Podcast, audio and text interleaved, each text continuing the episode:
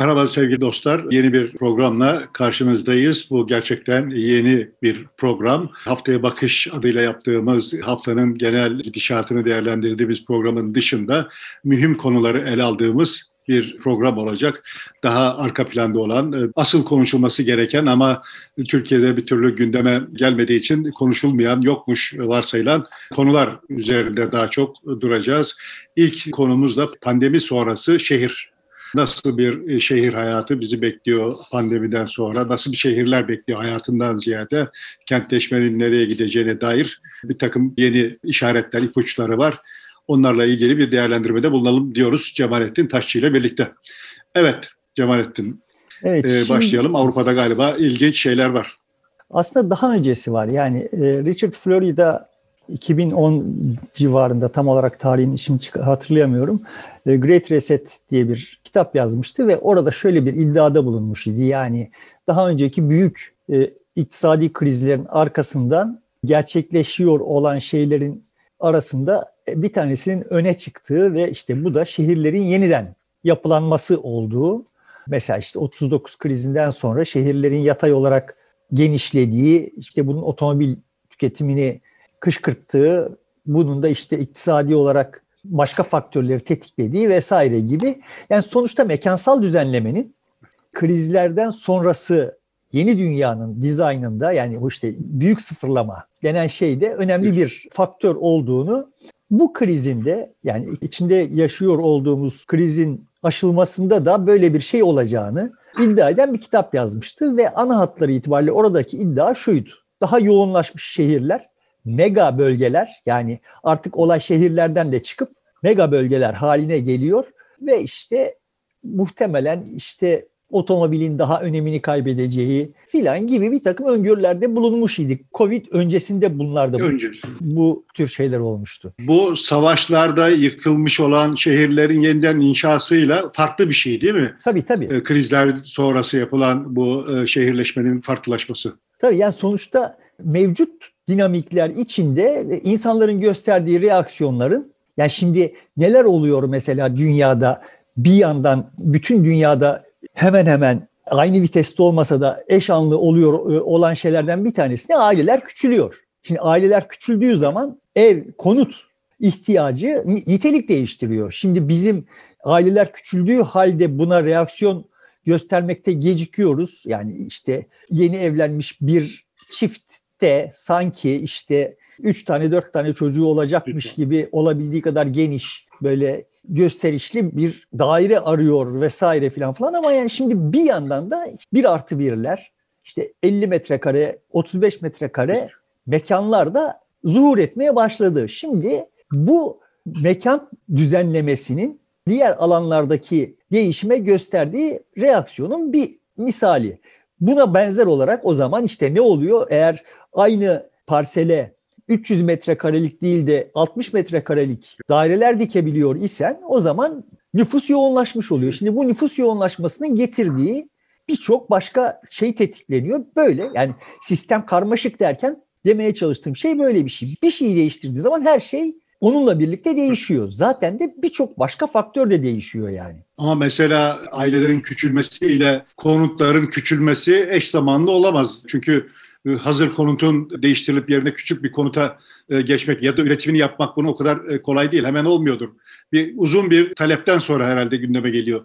Tabii bütün bunların arasında faz farkları var. Şimdi ben evet. üniversitede sistem dinamiği dersi verirken çok tayin edici faktörlerden bir tanesi, yani sistemleri dinamik davranmaya sevk ediyor olan, daha doğrusu işte bizim sıradan kavrayışımızla çelişiyor olmasını sağlayan dinamik sistemlerin temel faktörlerden bir tanesi gecikmedir.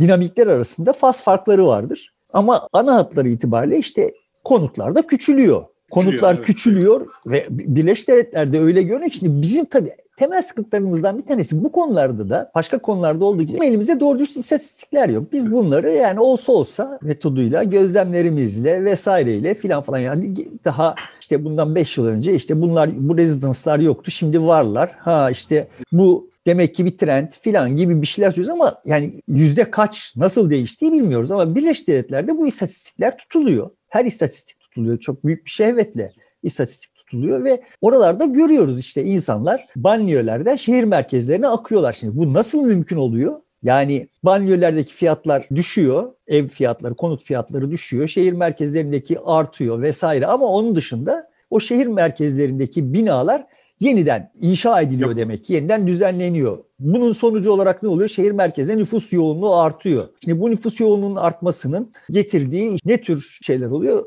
Artan nüfus yoğunluğunun bir takım talep yoğunlaşmalarına yol açıyor. O talep yoğunlaşmalarına farklı sektörler reaksiyonlar gösteriyor ve bütün bunlar faz farklarıyla gerçekleşiyor. O artan nüfus yoğunluğu, otomobil yoğunluğunu da benzer şekilde artırırsa ulaşım imkansızlaşıyor. Ulaşım imkansızlaşınca bu sefer insanlar iş yerleriyle yaşama alanları arasındaki mesafenin kısalmasını talep ediyorlar. Buna göre reaksiyon gösteriyorlar. Bu gösterilen reaksiyon uzantısı olarak yaya ulaşım ve işte bisikletle ulaşım yoğunlaşıyor vesaire. O zaman belediyeler bu ulaşımı ön plana çıkaracak, destekleyecek reaksiyonları gösteriyorlar falan filan. Böyle birbirini tetikleyerek olaylar gelişiyor. Şimdi burada ayrıca konuşulması gerekiyor olduğunu düşündüğüm bir şey var. Covid ve iktisat bizim iktisadi şartlarımızı nasıl değiştirdi ve nasıl değiştirecek? Ayrı bir program olarak konuşulması gerekiyor ama burada bir tanım yapmam gerekiyor. Evet. Şehri niye önemsiyorumu anlatmak için. Şimdi benim açımdan mesele şudur. Gençken bize ekonomi dersi anlatırlarken Ekon yüz bir dersinin başında, hemen hemen bütün ekonomi kitaplarının başında ekonomi şöyle tarif edilirdi. İşte insanların sınırsız ihtiyaçlarını kıt kaynaklarla karşılamak için kaynakların nasıl tahsis edileceğini belirleyen işte filan falan gibi bir şey yani. Bana olay hiçbir zaman böyle görünmedi. Kaynakların kıt olduğu konusunda çok şüphem oldu hep. İhtiyaçların sınırsız olduğu konusunda da şüphem oldu. Ve kendi tarifimi de geliştiremedim. Ama işte hani bundan bir süre önce kendimce geliştirdiğim tarif şu. Sonuçta iktisat katma değer üretimi için yapılıyor olan faaliyetlerin tamamıdır. Bu üretilen katma değerin bölüşümü konusunda yapılan faaliyetler de siyasettir. Benim olayları tasnif ediş tarzım böyle. Bunlar elbette birbirlerinden böyle keskin biçimde ayrılabilir değiller. Yani senin katma değeri bölüştürmek için yaptıkların aynı zamanda katma değer üretimini de etkiler. etkiler. Üretimi için yaptıkların bölüşümünü etkiler vesaire. Bu kadar keskin sınırlarla birbirlerinden ayrılabilir değiller. Ama ana odaklar olarak meseleyi böyle koyayım. Ve şimdi katma değer üretmek derken kastettiğim şeyi söyleyeyim. Bundan bilmem kaç yüz ya da kaç bin yıl önce Çinli'nin birisi su, ısı ve çay bitkisini bir araya getirdiğinde, yani ısıttığı suyun içine çay yaprağını attığında ortaya bir şey çıktığını fark ettiği zaman bir katma değer üretmiş oldu. Yani sonuçta kendi başlarına suyun ve ısının bir takım manası var idiyse de çay yaprağının muhtemelen iktisadi bir manası yok idi. Ama o işte diğerleriyle birleştirilince o çay yaprağı iktisadi bir kıymet kazandı. Katma değer üretildi burada. Sonra o çayı başkaları da talep etmeye başlayınca çay bahçeleri kuruldu. Evet. O çay, üretilen çayı işleyip tüketiciye ulaştırmak üzere bir takım araçlar geliştirildi. Bunlar her birisi zaten var olan bir şeyleri bir araya getirip yeni bir şeyleri zuhur etmesi ve buradan da bir değer üretilmesi. Yani niye çay ile sıcak su bir araya geldiğinde bir değer taşıyor? Yani o, onu çay içenler bilir yani. Yani bunun biz niye tütünü kağıda sarıp içiyoruz veya pipoda içiyoruz? Niye patlıcanı öğütüp de işte suyun içine atıp, sıcak suyun içine atıp içmiyoruz? Yani böyle yani çayı içiyoruz. Başka birçok otu içmiyoruz ya da işte başka türlü içiyoruz. Yani kahveyi öğütüp içiyoruz da niye başka bir şeyi kurutup da darıyı kurutup öğütüp de ekmek içmiyoruz? Yapıyoruz. Yani şimdi birisi de bunu yapar yarın öbür gün. Onu başka bir şeyle bir araya getirir ve aa tamam bu çok güzelmiş ben bunu istiyorum der insanlar. Ve o da oradan da bir katma değer çıkar. Şimdi bu katma değer yaratma işi, işlerin tamamı benim açımdan iktisadi faaliyetlerdir. Ve iktisadi faaliyetler de bundan ibarettir. Çok şematize ettiğim zaman. Evet. Şimdi bunlar şehirde, şehirlerde yoğunlaşan faaliyetler. Yani sonuçta Türkiye'nin diyelim ki Türkiye'de üretilen katma değer toplamı yüz ise şehirlerde yaşayan nüfus, nüfusun yüzde sekseni ama bu katma değerin yüzde doksan dokuzu şehirlerde üretiliyor. Yani sonuçta çayı, kırsalda çayı üretiyor olan insanların ürettiği katma değer ancak o şehirli birileri o çayı işleyip, belli bir şekilde paketleyip, ihtiyaç sahiplerine ulaştırdığı vesaire şeyler gerçekleştiği zaman mümkün oluyor. Aksi halde o çay tarlada çürüyecek. Bir anlamı olmayacak. Bir anlamı olmayacak.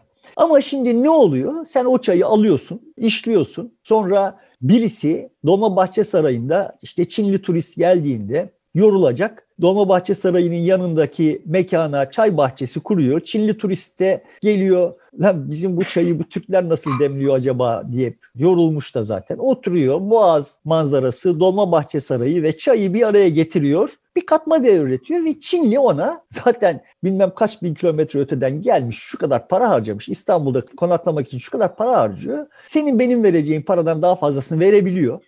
Ve oradan ekstra bir katma değer üretiliyor yani.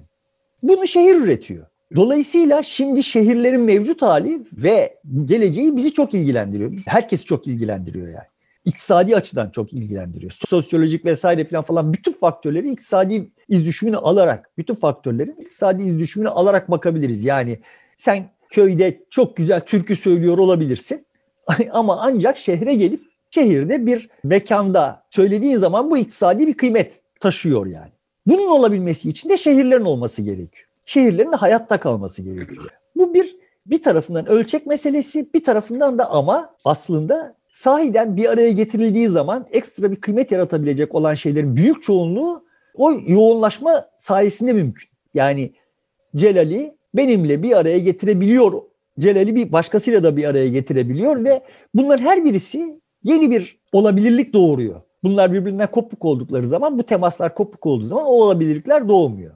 Şimdi iktisatta biz durmadan bir üretim üzerinden duruyoruz işte.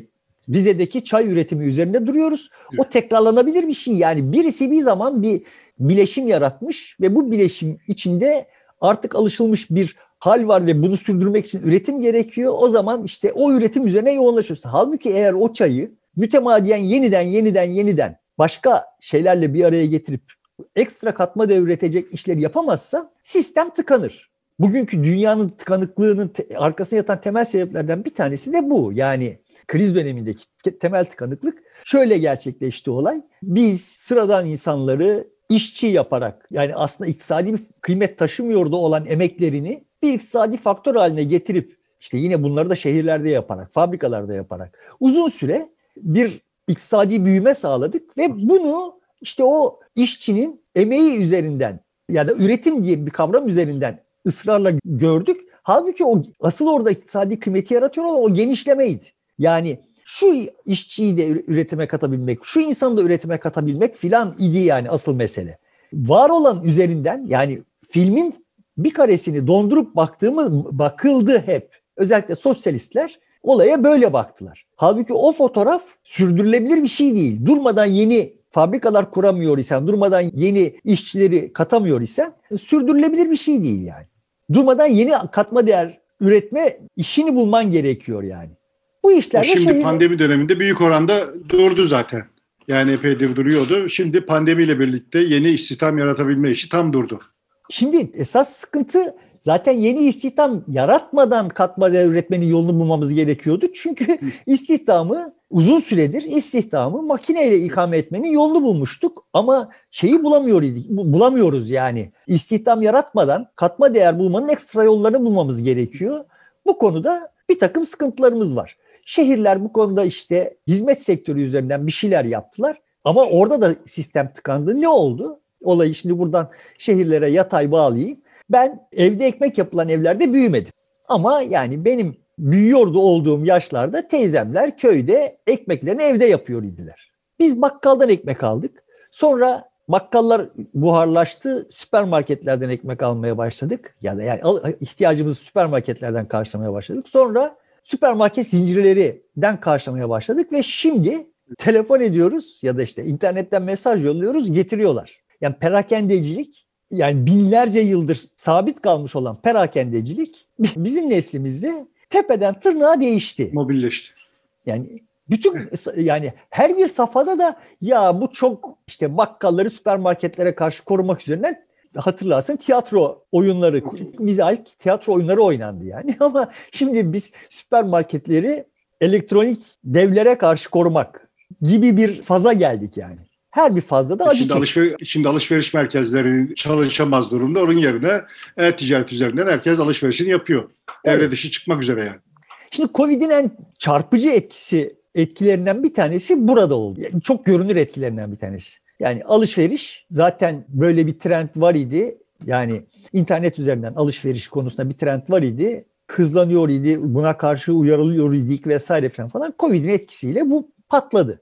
Çok somut etkilerinden bir tanesi bu. Bu, bu somut etkinin şehre etkisine perakende çöktü ve muhtemelen bir daha belini doğrultamayacak. Evet.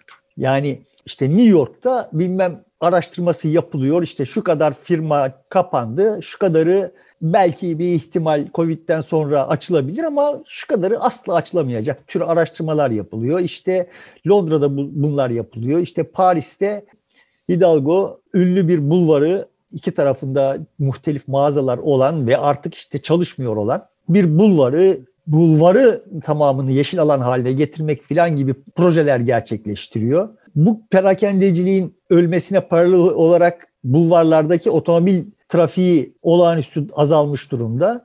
O otomobil trafiğin azalmasını acaba nasıl işe yarar hale getiririz çalışmaları var. Şimdi buradan şu iki tane farklı yaklaşım var. Bunlara işaret etmek gerekiyor. Bir, bizim şehirlerimiz var idi ve burada bir takım alışkanlıklarımız var idi. Bunlar ağır hasar gördüler. Eyvah biz ne yapacağız, bunları nasıl tamir edeceğiz diye bakılan durumlar var. Bir yanda da ya bizim şehirlerimiz zaten çok da değişmeye direniyor idiler. Değişmesi, şey değildi. Değişmesi gerekiyordu. Matah bir şey değildi yani. Çok bize ha. hizmet etmiyorlardı. Değişmesi lazım duruyorduk. Evet. Yani mesela otomobil bu konuda çok başat bir misal. Ben çok önce yani doksanların sonlarında Avrupa şehir şartının başında yapılan tespit şeydi. Otomobiller şehirlerimizi öldürüyor. Evet. Ama şimdi bununla baş edemiyorduk. E şimdi Covid'le birlikte otomobil trafiği olağanüstü düştü. Ve bu durumda şu reaksiyonu gösteren belediyeler oldu. Oh tamam, şimdi biz bunu zaten talep ediyorduk.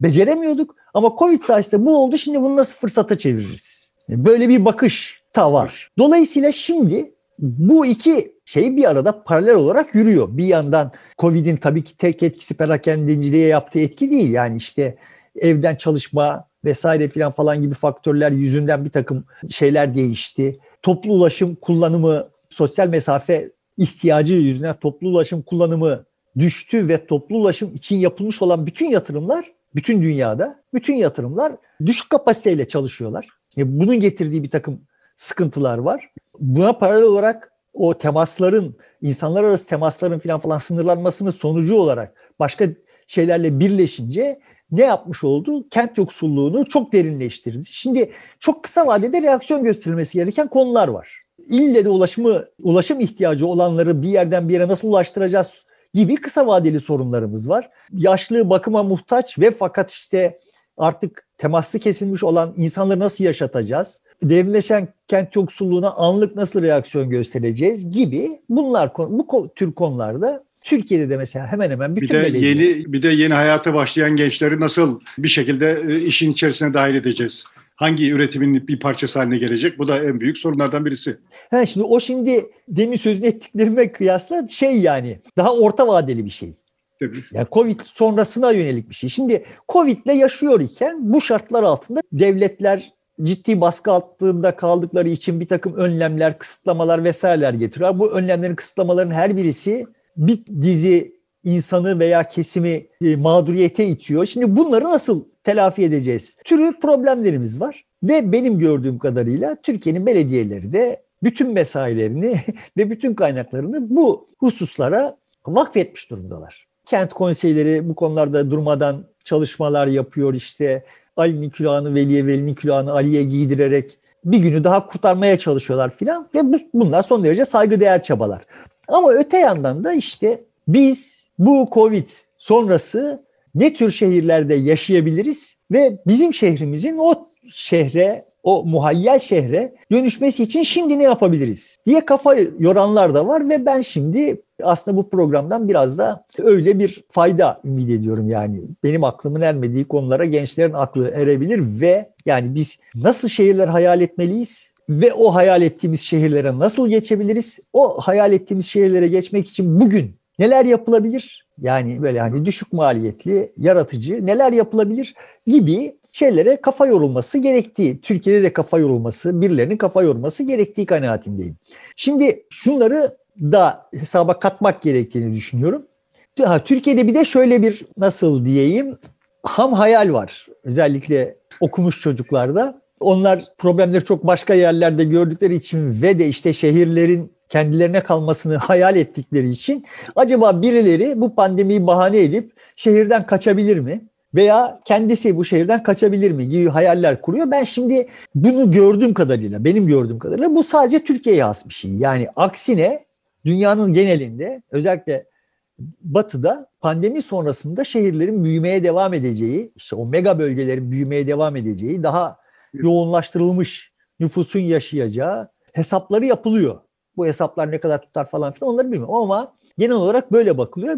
Bizde, bize özel işte böyle bir ham hayaller var yani. Bizde ama öteden beri bir, bir yazlık kenarlara gitme, şehri bırakma, terk etme gibi bir şey vardı. Bu pandemiyle birlikte yoğunlaştı. İstanbul ilk defa bu yıl, yani bu yıl dedim iki bin yirmide elli binin üzerinde bir göç vermiş oldu. Nüfusu küçüldü. Yok, ilk defa değil. Biz seninle yaptığımız ilk programlarda söylemiştik. Bayağı azalıyor idi. Bu şimdi şey düştü. Sayı rakam olarak da düştü. Böyle hmm. açıklandı, bilmiyorum yani. Yani sonuçta İstanbul uzun süredir net geç, göç veren bir yer. Geçiyordu, ama bu evet. bu sonuçta şu değil yani, şehirlerden kaçılmıyor. İstanbul'dan kaçılıyor. Kaçılıyor. İzmir'e kaçılıyor. Yani sonuçta şehirden şehire kaçılıyor. Birileri İstanbul'dan kaçtılar daha önce. Hemen hemen tamamı geri döndü. Yani şehirlerden kaçtılar. Yani İstanbul'dan kaçtılar derken işte İstanbul'un uzaklarına, Bahçeşehir'e kaçtılar falan filan. Ama sonuçta büyük heveslerle kaçtılar. Sonra pıllarını pırtlarını toplayıp o devasa evet. yatırımlarını terk edip döndüler yani İstanbul'a. Geri, geri dönüyorlar. Şimdi merkeze dönüş daha şey cazip. Evet. Yani sonuçta o uzaktaki yerlere kaçış, çok gösterişli sitelere, villalara kaçış falan falan böyle çok ham hayallerdi ve o bir gösterişti yani işte. Ben bunu finanse edebiliyorum. Çünkü oraya giden insanlar çocuklarını evlendirmiş, zaten karı koca kalmış insanlardı ve dört yüz elli metrekare triplex villa sahibiydiler. Yani onu sürdürebilecek ekonomiye sahip olmanın vesaire falan falan manası yok. Yani evin içinde bir yerden bir yere transfer olurken yorulur insan ya.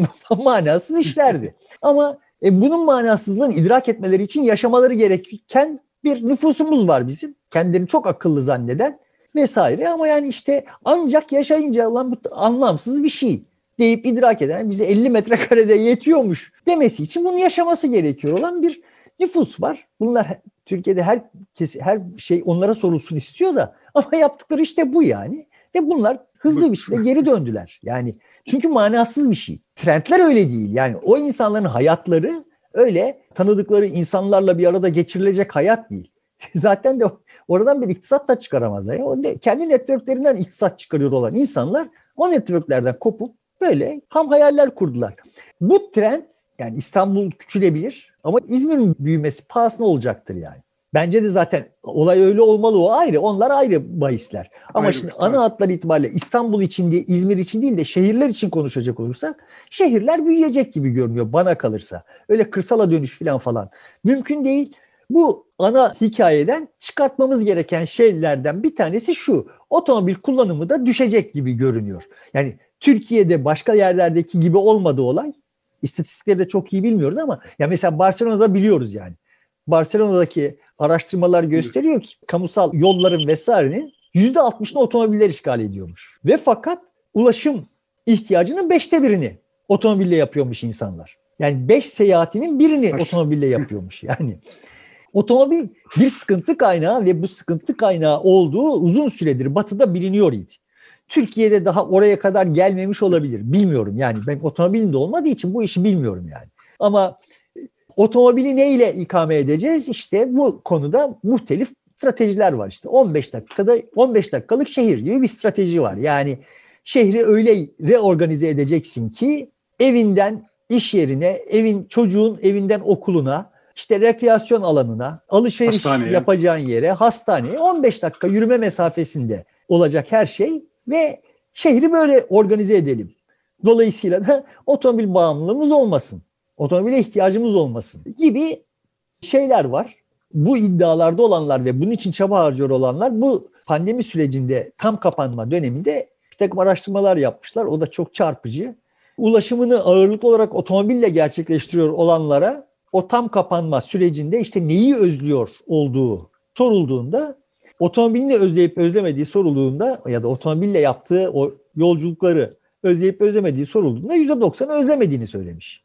Ama ulaşımlarını bisikletle yapanların yüzde doksanı bisikletlerini ve bisikletle yolculuklarını özlediklerini söylemiş. Yani şimdi o çünkü o deme, demek ki o bisikletle yolculuk otomobille yolculuğun sağlamadığı bir takım başka sosyal imkanlar veya işte sağlık imkanları vesaire filan falan sağlıyorlar. Sağlıyor yani. Ve o özlenir, özlenir bir şey haline almış. Dolayısıyla şimdi otomobili uzaklaştırmak gibi bir ciddi çaba var işin içinde. Otomobilden kurtulmak gibi ciddi bir çaba var. Çok hayırlı bir çaba. Bunun uzantıları olarak zaten muhtelif başka şeyler var. Yani şimdi eğer biz şehirleri yoğunlaştırırsak veya böyle on beş dakikalık şehirler yaparsak ve ulaşım ihtiyacını şöyle düşürürsek işte bu karbondioksit salınımını şu kadar azaltacak. İşte biz şehirleri yoğunlaştırırsak daha geniş alanları yeşil alan olarak ayırma şansımız olacak. O da işte karbondioksit eminimini şu kadar arttıracak. Şu kadar daha sağlıklı hayatımız olacak. İşte efendim zaten hava kirliliği yüzünden şu kadar bebek erken doğum oluyor. İşte onları kaybediyoruz. İşte şu kadar hastalık vesaire falan falan gibi hesaplar yapılar. Bunların ne kadarı inanılır onlardan da şüpheliyim ama ya mesela şu var yani Hamburg iki bin otuz dört yılında otomobilsiz şehir olmak gibi bir iddia ortaya koydu. Yani şimdi bunlar bundan on yıl önce hayal edilebilir şeyler değildi. Otomobil öyle bir merkezi fonksiyona sahipti. Buradan yola çıkarak zannediyorum ki daha az otomobilli, daha çok yeşil alanlı, daha küçük yaşama mekanlı, daha yoğun şehirlerimiz olacak. Bu da bana cazip geliyor. Yani benim zaten hayat tarzım yürüme üzerinden olduğu için ve olabildiği kadar yürüyebileceğim yerler, her şeyim olsun diye çabalayarak yaşadım bütün hayatım boyunca. Bu bana cazip geliyor. Bilmiyorum işte hani Türkiye'de başkalarına da cazip geliyor ve bu gerçekleştirilebilir bir şeyim. Ama şunu biliyorum ya, benim tanıdığım genç bir oğlan var. Yanlış hatırlamıyorsam Kadıköy'de oturuyor ve Boğaziçi Üniversitesi'nde çalışıyor. Bisikletle gidiyor yani işe. Yani bir küsür saat bisikletle gidiyor, bir küsür saat dönüyor. Hani bunu öğrendiğimde sordum ya her şey tamam da hani o yokuşu nasıl çıkıyorsun bisikletle? O biraz çıkarken yok, yorucu oluyor dedi çocuk. e, bir yandan bunlar başladı. Yani bu şimdi yoktular ve başladılar. Daha doğrusu daha eskiden vardılar. İstanbul'u bilmem de mesela Eskişehir'in eski fotoğraflarında demiryolu fabrikasının, şeker fabrikasının önünde bisiklet parkları vardı. Yani böyle askıları vardı. Yani çünkü işçilerin yüzde doksanı bisikletle gidip geliyordu işine. Zaten toplu taşıma o zaman herhalde çok yaygın Tabii. değildi. Tabii. Bir de Eskişehir düz bir alan. Düz bir bisiklet alan. Kullanımına uygun. Şimdi ama mesela bu kalktı Eskişehir'de yani. Kalkmıştı. E şimdi buradan itibaren yeniden daha bisikletli bir hayata doğru geçilebilir gibi görünüyor. Tabii sosyolojik olarak da Eskişehir zaten hani yayalıktan hoşlanan bir şehirdi ve işte şehrin merkezinde ciddi yaya merkezleri, yayalaştırılmış merkezler oldu.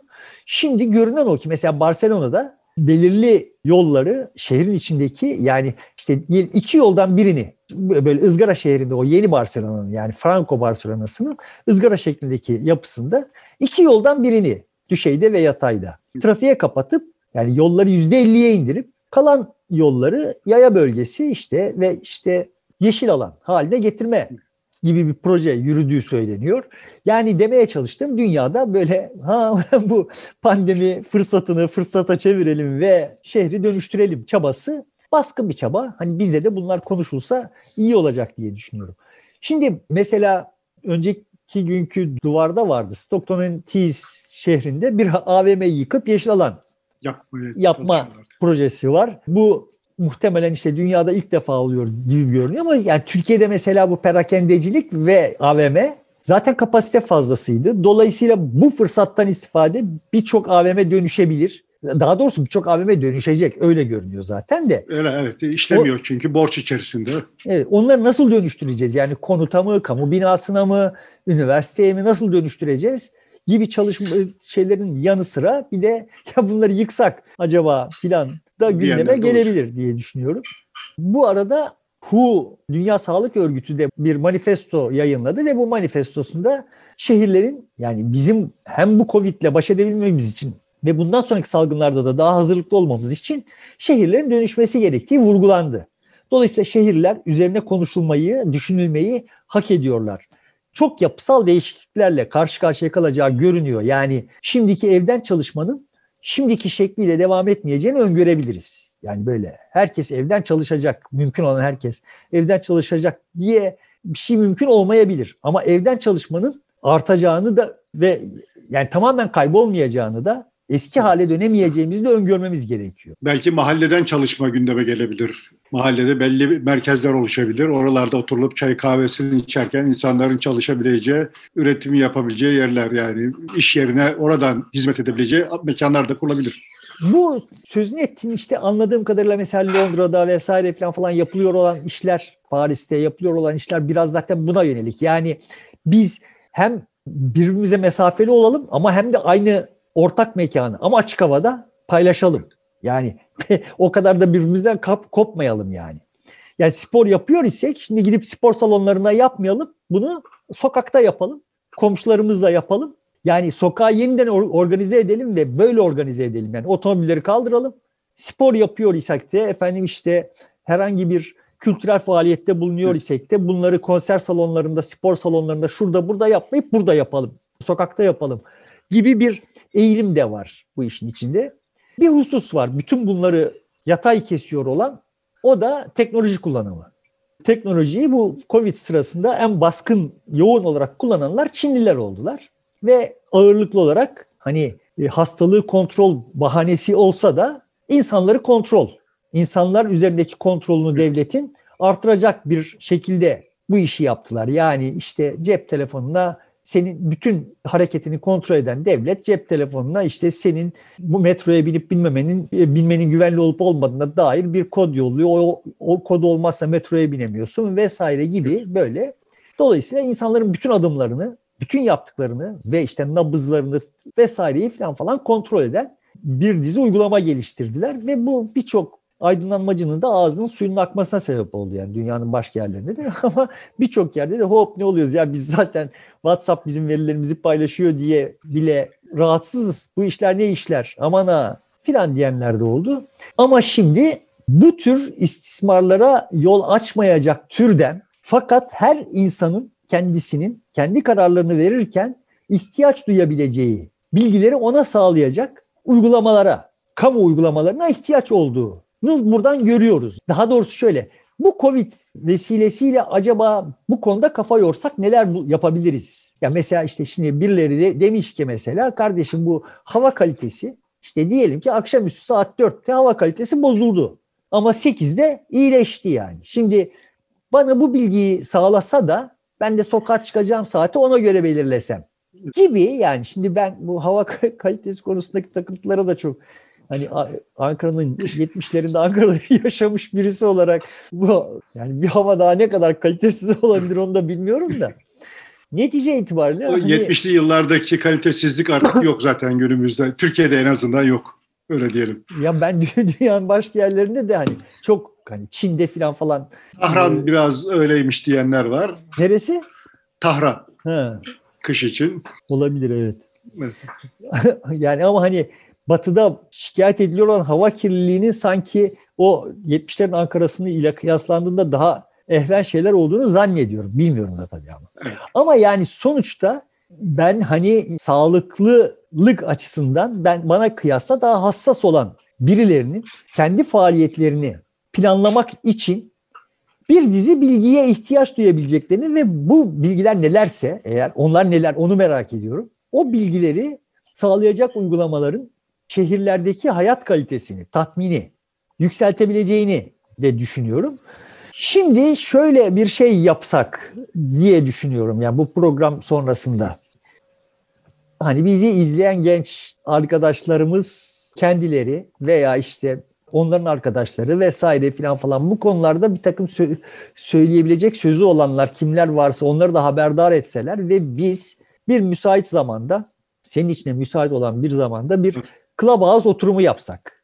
Yani o Clubhouse oturumunu da yani şimdi tayin edeceğimiz bir saatte bir Clubhouse oturumu yapsak. O Clubhouse oturumunun da başlığı işte bununla aynı olsa ve orada burada biz konuşuyoruz. Arkadaşlar, gençler dinliyorlar. Orada onlar konuşsalar biz dinlesek. Biraz onlar bizi besleseler. Eğer bu mekanizmayı çalıştırabilirsek, buradan bir fayda sağlayabilirsek de bundan sonra genel olarak çok iyi öyle olur. Bir iş yapsak. Özetleyebildim evet. Mi derdimi? Evet, yani buna ihtiyaç var. Clubhouse'da buna müsait bir yeni mekan ve alan, sosyal medya diyelim. Orada bir oda açıp kiralayıp orada konuşabiliriz. Burada çok uzatmadan hemen denemelere başlayarak, ilk başta belki katılım düşük olabilir ama zamanla artacağını tahmin ediyorum. Cuma akşamı, cuma gecesi yapalım, akşamı yapalım mesela. Senin için uygun mu cuma çünkü, gecesi? Evet, çünkü çarşambaları bu yayını yapıyoruz. Pazar haftaya bakış var.